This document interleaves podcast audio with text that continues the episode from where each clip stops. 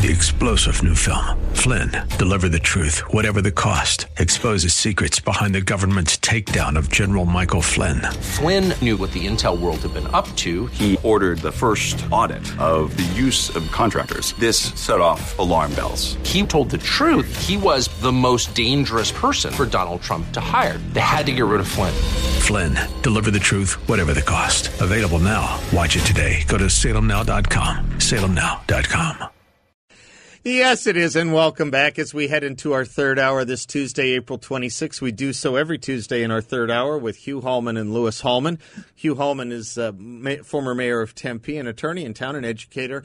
If you go to his uh, actually, if you go to his uh, website, C V at uh, at his law firm, it's it's it's noble and uh, it's impressive. Lewis Hallman is the managing director of Incite Analytics, L L C. Inside. Much less impressive. I did not say that. You're much less young. You have time to go there. He's much more young. He's and much less you, old.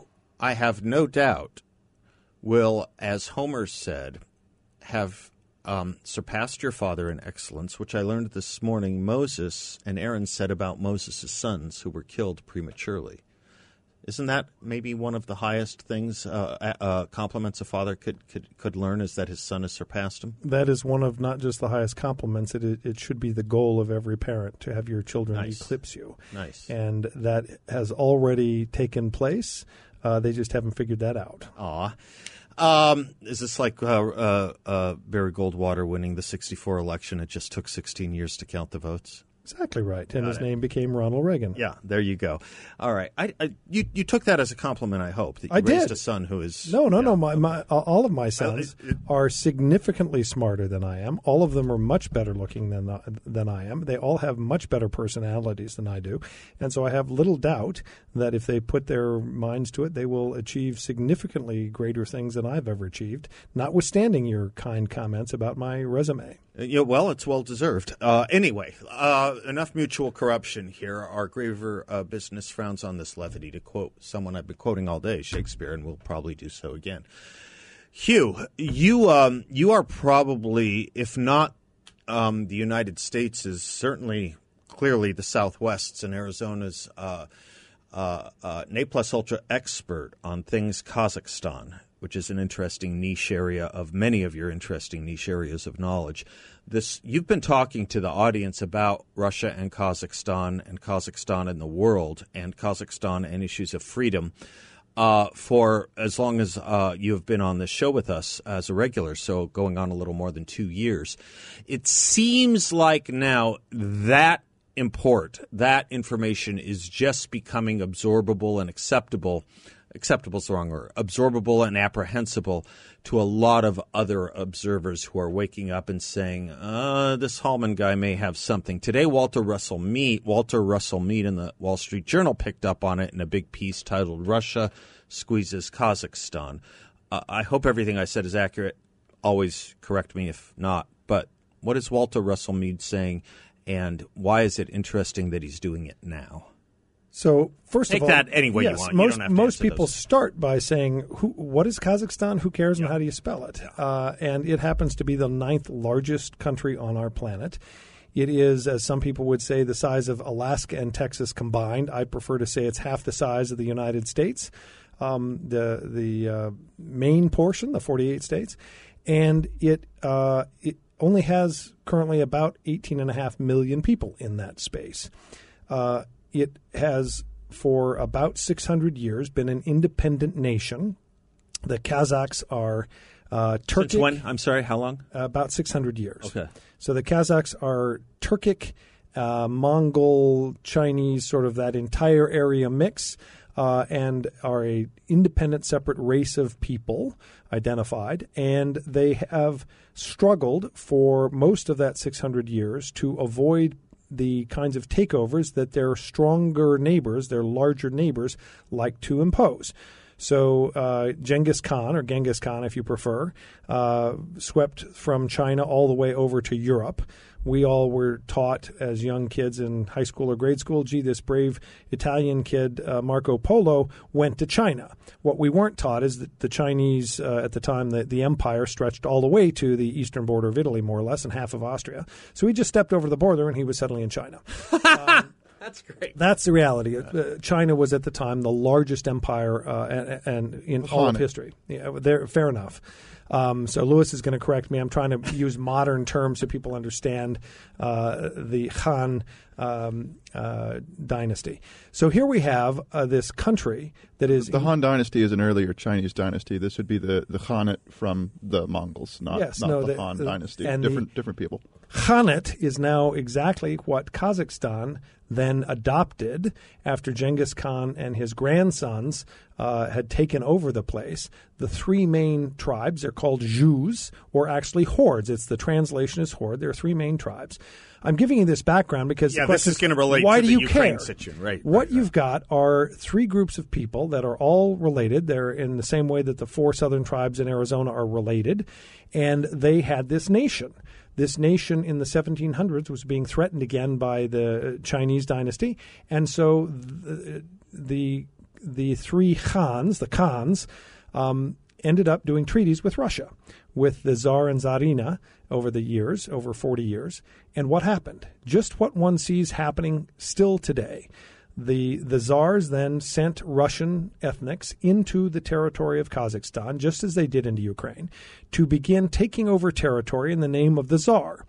Now, the treaty was for preservation and protection by Kazakhstan from China, to keep them from being invaded by China. And instead, they got invaded by the Russians, which is not unusual for the Russian Empire over this period of time. Uh, Russia itself really, you know, dates back to about eight hundred when Muscovy was the, the, the entire country. So now you end up with the fact that the Kazakhs know that the Russians are not trustworthy. They kicked Kazakhs off their historic lands and claimed it for the Russians. And as a result, by the time Kazakhstan became independent of the Soviet Union on December sixteenth, nineteen ninety-one, about half of the population in the northern third of the country were Russian ethnics. The moment of independence, a number of Russians left the country and went back to Russia, fearing that the Kazakhs would get even for the nasty behavior that the Russians had, had meted out on them. The, the Kazakhs didn't behave that way. Instead, they had an open society and worked diligently to cry, try to create a free society. Is it perfect? By no stretch. We're starting with a, a, a country that had a guy who was a general secretary of the, of the uh, Communist Party become its first president. Was he a communist? No more than most people in Kazakhstan were. They were living with a society in which if you were going to be in charge, you needed to be a member of the Communist Party, and that's the way it was played. I assume if you needed to get a job, you needed to be a member. All of the above. Well, not not a job, but you had to. If you were going to go up the chain. Certain jobs, yes. Yeah. And so now you've got this country that declares its independence, and the very first move that this guy makes, he's the pr- first president of Kazakhstan, was to reach out to the George Herbert Walker Bush administration. This is a country positioned relative to Russia just as Mexico is to us, uh, to the U S And so now you've got the first call is to the U S, and the first request is we want to get all of these Soviet nuclear weapons off our territory. And the George Herbert Walker Bush negotiates that deal. And the when we had this kind of transition, the Bill Clinton administration picked it right up and entered a treaty, more or less, a deal with Kazakhstan to eliminate all the nuclear weapons in Kazakhstan. First time ever in history. The second time was Ukraine. So the Ukrainians followed the same model. They did not want the Soviet weapons on their territory, and so we did a deal ultimately that we've talked about in the show before, but there was a more formalized treaty signed by Russia, the United States, Great Britain, and Northern Ireland that guaranteed the territory of Ukraine would be sacrosanct. The same deal was cut with Kazakhstan. Now fast forward Vladimir Putin. We all know today what that deal meant with Ukraine. It meant nothing to Russia. Why? Because we had uh, a president of the United States in two thousand nine desperately wanting to prove that he deserved the uh, Peace Prize that he was awarded uh, prematurely. And he did a deal with Vladimir Putin to have a reset button after Russia had done all about the Peace Prize. Oh, my gosh. Yes, you're right. Right. You're totally right. And so he had to live up to that. So uh, Barack Obama, with his Secretary of State, uh, Hillary Clinton, hit the reset button with Russia, telling everybody in the region, Ukraine, Kazakhstan, all the stands to the south, that the United States is a fickle, fickle ally. Kazakhstan had been triangulating between China immediately to the east, Russia to the north, and the U S in a very Nixonian move to try to balance those three powers so Kazakhstan could retain and maintain its independence and build a free and open society. That's the goal.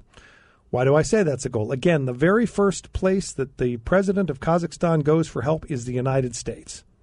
That should impress the heck out of U S citizens and Americans to go, this is a, a guy. They want to cozy up to us, not them. They want to cozy up to us, not Russia and China. Right. All of those things set a stage for what we need to talk about when we come back. Good.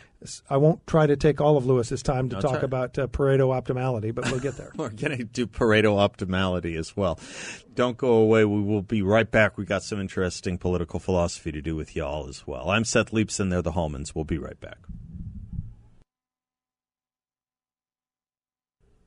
Welcome back to the Seth Leibson Show, portions of which are brought to you by Balance of Nature. They're fruits and veggies I take every day. Took a little extra today because I went on a little extra long run, and I was just a little worn out from it because you can't overdose on fruits and vegetables. You can take as much as you want if you find yourself burning the candle at both ends a little bit or uh, burning the midnight oil, whatever the expression is. But I take it every day, have been for years. It's kept me well. It's kept my immunity boosted. It's kept my energy high. balance of nature dot com. ten servings of fruits and vegetables in one daily dose. If you do order their fruits and veggies, balance of nature dot com, make sure to use discount code BALANCE. Hugh Hallman, you were talking to us about springboarding off of the piece in the Wall Street Journal today on Russia and Kazakhstan about Kazakhstan's desire in seeking ind- in in achieving independence, its desire to affiliate with the United States, not Russia.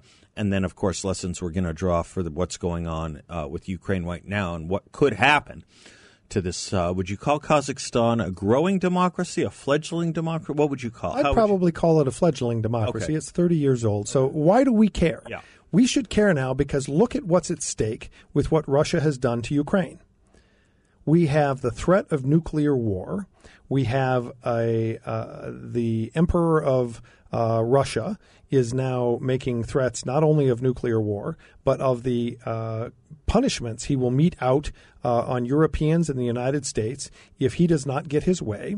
We have very difficult uh, roads ahead of us. Lewis has pointed this out in a few shows about the fact that what is at risk now if Vlad is embarrassed to a point uh, that he loses sufficient face, he might just push the wrong button on his table of buttons to push. In fact, one of the things the United States is not doing is imposing sanctions on his girlfriend.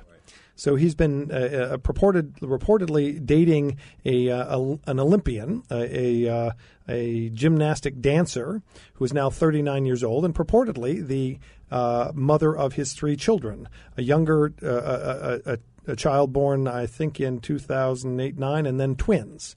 So is this our version of giving him conjugal visits or something like that to maintain his sanity? Uh, well, no, it's worse than that because the U S, uh, the, the Treasury prepared the sanctions against her uh-huh. to impose some real pain on Vlad. No. And the N S C pulled them back precisely because, and this is a, I think it's an appropriate calculation to think about. If we push him too far, will he break? Yeah. Will he do something so untoward that we're really stuck? And so that literally is something that the U S is not engaging in. Uh, it is not sanctioning his girlfriend, notwithstanding it sanctioned his two oldest daughters, who are older than his girlfriend, by the way. Um, and uh, better and better. Uh, yeah, and so it is a patent place. Uh, you see some of the creepy pictures of him when he first meets her when she's eighteen and that sort of stuff. It, it, it, it's a little strange. But that's the level of why we should care. We have Ukraine next to Europe being absolutely destroyed by Russia in a move that shocks the conscience, and we are stuck because Russia is a nuclear power. Ukraine and Kazakhstan both gave up their nuclear weapons to the United States as part of an effort to have the U S move toward them and assist them. And then we proved we were a feckle ally because Barack Obama hit the reset button. Uh, Ukraine had been controlled by Russian sort of uh, controlling interests out of Moscow. And in two thousand fourteen, in February two thousand fourteen, Ukraine's overthrow the Russian over, uh, overlords, elect a duly elected Ukrainian uh, leader, and the response to that was to roll tanks from Russia into Crimea and take over Crimea. Now we've had the second iteration of that. Barack Obama was in charge of the president's office in this country when Crimea was lost. And nothing happened to Vlad. In fact, he then went on to do other terrible things around the world, and nothing happened. We then have a bit of a reset, and what happens? Joe Biden gets elected, and Vladimir Putin is, it's not lost on him that Joe trained under Barack. And so Vlad tests a few things and starts running up balloons about the fact that Ukraine is not a real country. It's a historic accident. It's really part of the Russian Empire. And he's saying exactly the same things about Kazakhstan. Exactly the same things. Then there's a coup attempt in Kazakhstan, which may have some Russian fingerprints on it. It was the former first president. His folks appear to want to have taken, retaken power. The current duly elected president, elected in June of two thousand nineteen, stayed in power and pushed back and ignited the Collective Security Treaty Organization troop protections, which are kind of like NATO for former Soviet countries, which included, however, two thousand Russian troops. twenty-five hundred troops came into Kazakhstan in early January and took control of the country in, in the wave of violence that was taking place in eleven major cities, with infrastructure being blown up. And we heard about it in the West only because, quote, peaceful protesters, unquote, were being shot. What was really going on the ground was an, a coup attempt. And Russia, with Vladimir pounding his chest about how important he was, and he was in charge of solving this problem for Kazakhstan, put two thousand of his best troops on the ground. However, on January eleventh, the Kazakhstani president announced that all the C S T O troops were going to be leaving by January nineteenth, and they did. And that moment that that happened, I knew that that uh, Ukraine was in trouble, because Russia did not want to split its best troops off and have them in Kazakhstan. The Kazakhstanis would not put up with Russian troops there very long, and instead he redeployed them on the Ukrainian border. It should not have surprised the West, and I, I must admit I'm grateful that the uh, the Biden administration started leaking its intelligence to the West, to all of the Europeans, to say, you folks are fools, this guy's going to invade. And why we should care about Kazakhstan is because it's this enormous country. It only has eighteen million people. It has about seventy thousand troops that could protect it. And more important, it has the largest oil field in the world outside of the Middle East, some of the most important rare earth metals, other metals like copper and the the like. It's an extraordinarily uh, ore and mineral-rich and oil and gas-rich country. And Vlad wants to take that for those resources. You know, it seems to me most Americans, by a large measure, didn't think much about, much less care about the Ukraine until Ukraine until it was invaded by Russia, because then they saw the humanitarian uh, and social disaster of that and implications with regard to international relations and security for Europe. Right, which raises the question, you know, that and everyone was asking within the first couple weeks of Russia going in Ukraine, how could we have stopped it? Um, and that is, I excuse me, I think the poignancy of this Wall Street Journal piece that you're referencing. It does raise the question, now having learned what Russia's designs are and seen what they are at least interested in, if not capable of, how do we prevent them from doing to Kazakhstan what they did to Ukraine? That's really the most important question to draw from everything you're saying. Correct. And thirty years of work is what this has been about. So my okay. work actually started in Ukraine. Okay. But because the Russians were in charge, it all fell apart. Ma- Kazakhstan is a different story, and the U S and Arizona in particular has done a lot to make it a much securer place, but we need to do more. Okay. And there's a lot at stake for us. All right. Maybe say another word, and then we're going to do a little pol- political philosophy as well with uh, Lewis Hallman on the other side. I'm Seth Leibson. They're the Hallmans. We will be right back.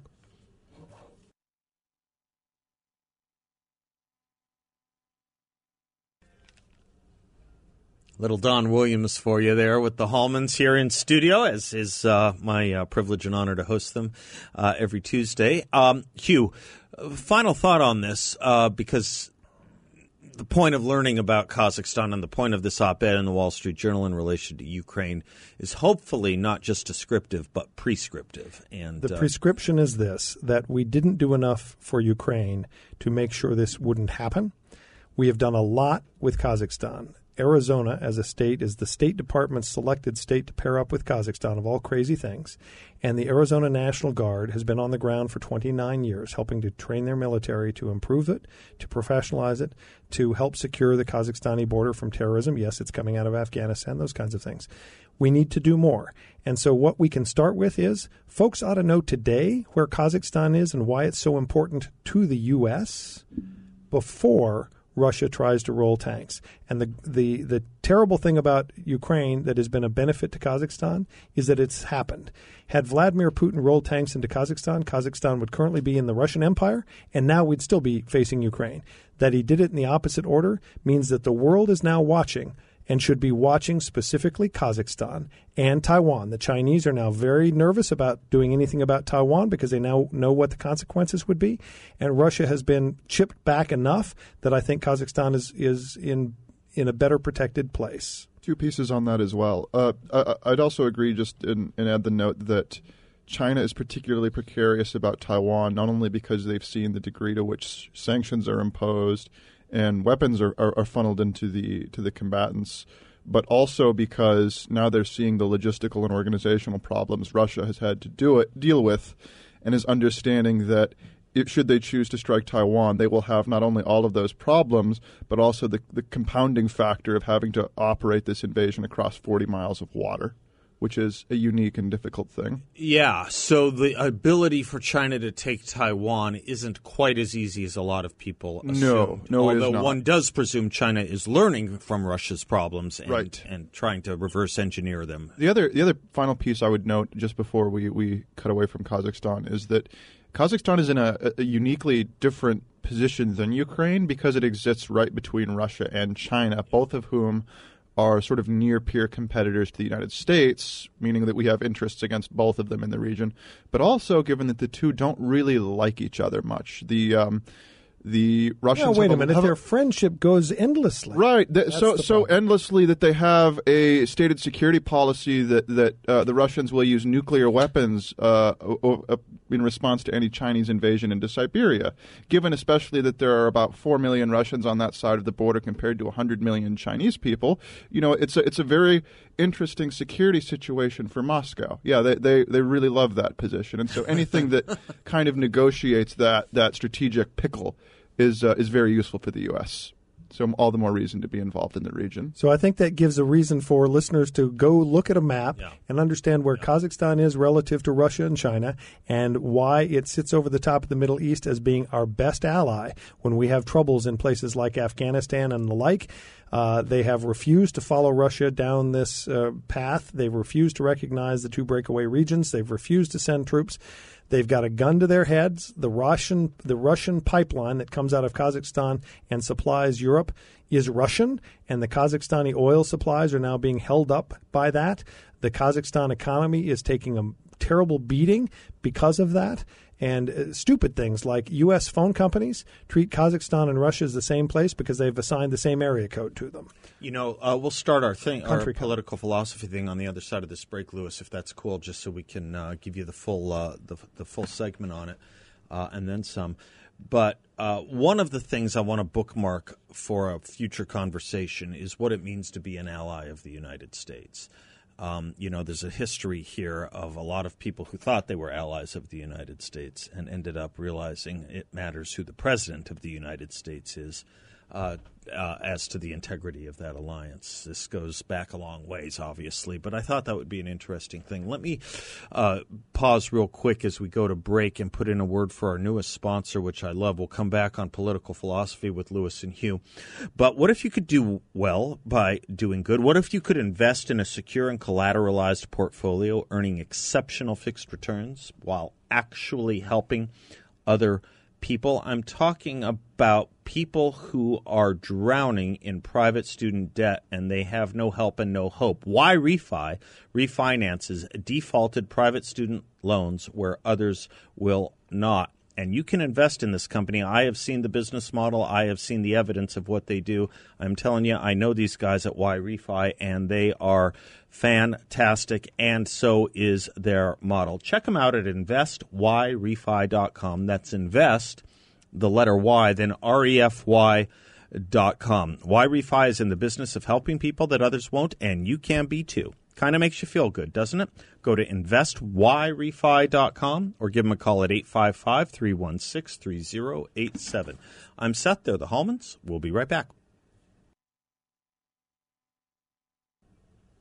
I saw recently that Debbie Harry is doing a new concert, and it's going great. I think at age seventy-three. I was just thought of that as I'm hearing to this, uh, what is that, Heart of Glass or whatever that song is called.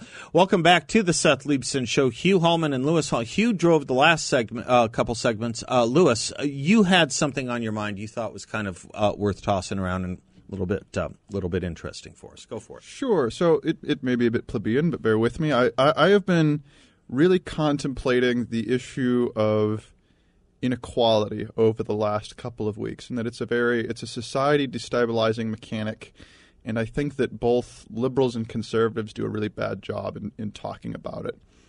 Uh, let me let me see if I can give you an example of this. Are you familiar with the Pareto distribution? No. Awesome.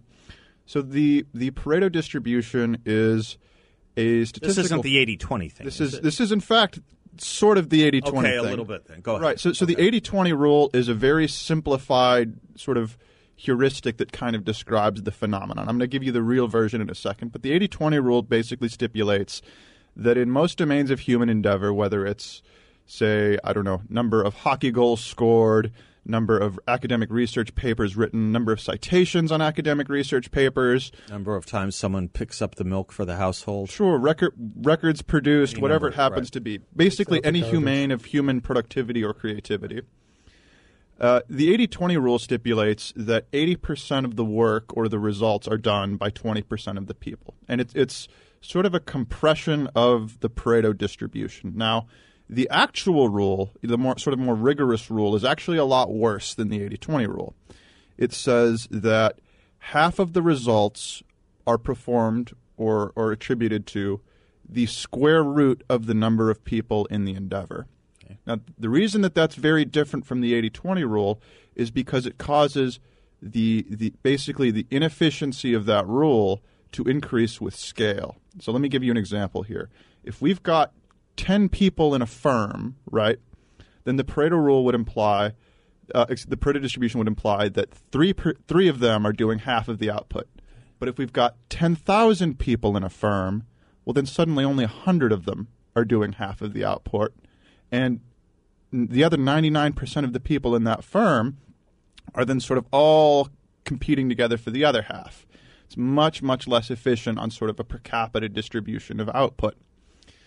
And so the reason that this is important is that over the last one hundred fifty, one hundred years or so, we have opened up domains of competition to make them much, much, much larger, much more accessible to people. And by massively increasing the size of the pools, we massively dilute the returns and the gains to those pools. So uh, there's a University of Chicago paper called the Economics of Superstardom, which is uh, does a really good analysis of this. And it looks at opera singers in the late nineteenth century. So back then, before you've got the proliferation of, of voice recordings, right, that you could then listen to the best uh, opera singer in the world, you'd have to actually make do with physical performances. And so even the very, very best person in the world can only fit about two thousand, three thousand people into an opera hall. And they're going to be doing all of the major cities. And that leaves plenty of space, plenty of field for the third-rate, fifth-rate, twentieth-rate opera singers, right? You can still, you know, go to Jackson, Mississippi and, and see a regional company perform, and that, that those economies can exist. But as soon as music recordings are introduced, then suddenly we, we massively increase the amount of geographic competition that, that everyone is facing. And so suddenly everyone is faced with a choice. Do I listen to the fifth, twentieth rate, whatever right. opera company, or do I buy a recording of the best person in the world and listen to that one? Well, most people chose the latter. And so, consequently, the returns to being the very, very, very best opera singer massively increased. the uh, the overall quality of opera that most people got to listen to massively increased, but the compensation of the typical opera singer was was absolutely decimated. It was it completely collapsed. Oh, it's coming together. Okay, I'm right. with you. Yeah. And so you can also look at this in the in the housing markets right. that we've been seeing recently, right? So if you were looking to buy a house before the advent of online listings, right, if you were looking to buy in Phoenix, well, you'd be facing the competition of everyone that wants to live in Phoenix and the local Phoenix, Phoenix investors that want to have a have a property that they want to want to rent out. But now, given the, the proliferation of iBuyers and uh, uh, on, online platforms, now you're not only facing everyone in Phoenix and the Phoenix investors, you're also fighting the California relocation people who want to take their, their massive stock bonuses and move over to, to get better property deals. You're fighting the New York-based hedge fund. You're fighting the Silicon Valley iBuyer.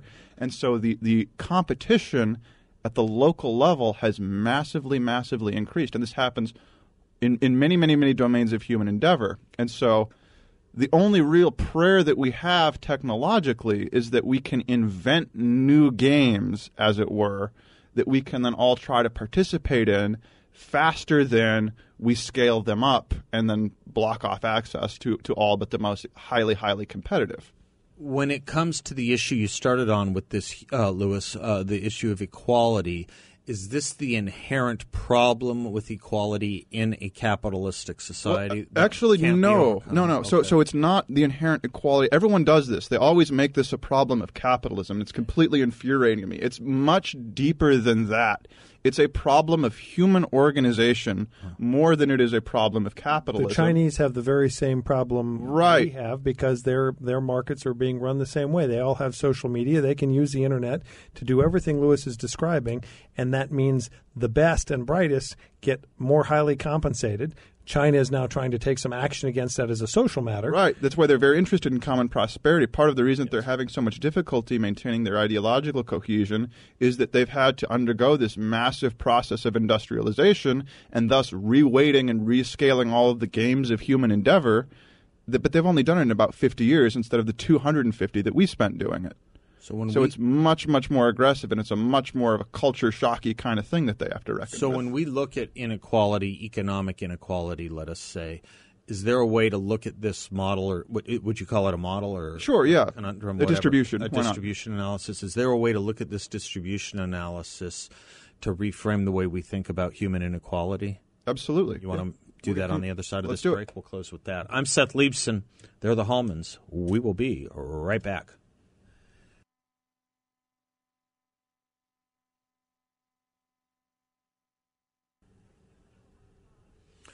Welcome back to the Seth Leibson Show. Lewis Hallman, you were doing a fascinating uh, overview of a different way to view equality, human inequality uh, in America using the Pareto... Pareto distribution. The Pareto distribution. Go ahead and put a bow on it for now and, you know, set a table because I want to do more of this in the future. Uh, the way we talk about human equality and inequality in this country needs a new reframing. I think this might get us to one. Right. So, so all too often I think we spend our time blaming each other and our policy solutions as for why inequality exists. And if only we could come up with the right set of social programs and realign the incentives perfectly, then maybe some sort of utopia would happen where there is no inequality. And this is just, just to me, it's it's laughable. Um, inequality seems to be a state of nature, and I, I, I submit the Pareto distribution as evidence of that, that it is so dominant and shows up in so many domains of activity, it seems as though it is a natural law. Again, that is the idea that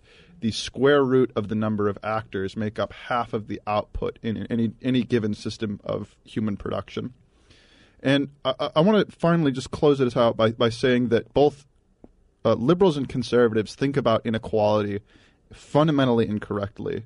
Liberals believe that inequality can be solved because if we, we can just retrain people to do anything, right? The the old learn to code meme sort of came out of that uh, about over the last decade. Conservatives get it wrong because they think that anyone, if they work hard enough, can overcome any adversity. And that is technically incorrect. There is a finite limit to the returns of hard work. If you just don't have the other necessary endowments to succeed in a domain, you won't. And it's I can't play basketball to save my life. Right. You know, exactly. There's a there's a I, I am not a coordinated man either. Thank you for that. And so, you know, I, I, I will never be a great sportsman, and that's just something that, that you and I will both have to live with.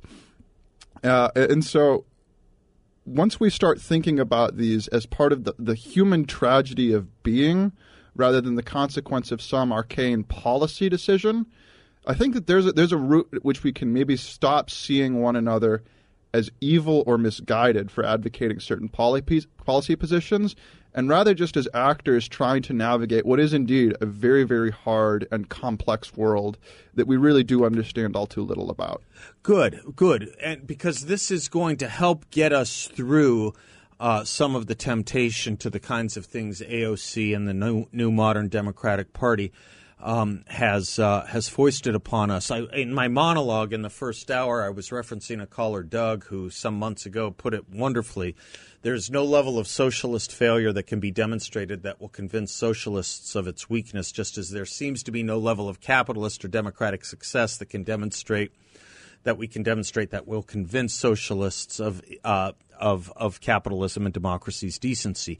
So I do think we we need to get to a place where where we can where we can start convincing the rest of America of the things, as Plato said, they used to know. Thank you for that, Lewis. Until tomorrow, God bless you all. I'm Seth Leibson. They're the Hallmans, and class is dismissed.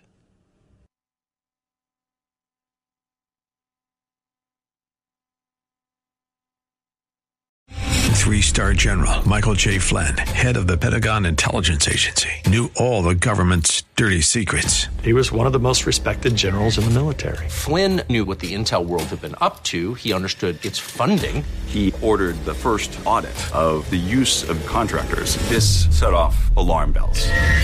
The explosive new documentary, Flynn, Deliver the Truth, Whatever the Cost, and covers the facts behind this scandal. Flynn told the truth. He was the most dangerous person for Donald Trump to hire. I find out the worst enemy that I'm going to face in my life is right here in America. They took my assessment and they wanted me to change it. And I was like, I'm not changing it. They had to get rid of Flynn. With in-depth interviews, archival footage, and never-before-seen personal records of the man behind the headlines. I just felt like I was drowning. Flynn, Deliver the Truth, Whatever the Cost. Available now. Watch it today. Go to Salem Now dot com. Salem Now dot com.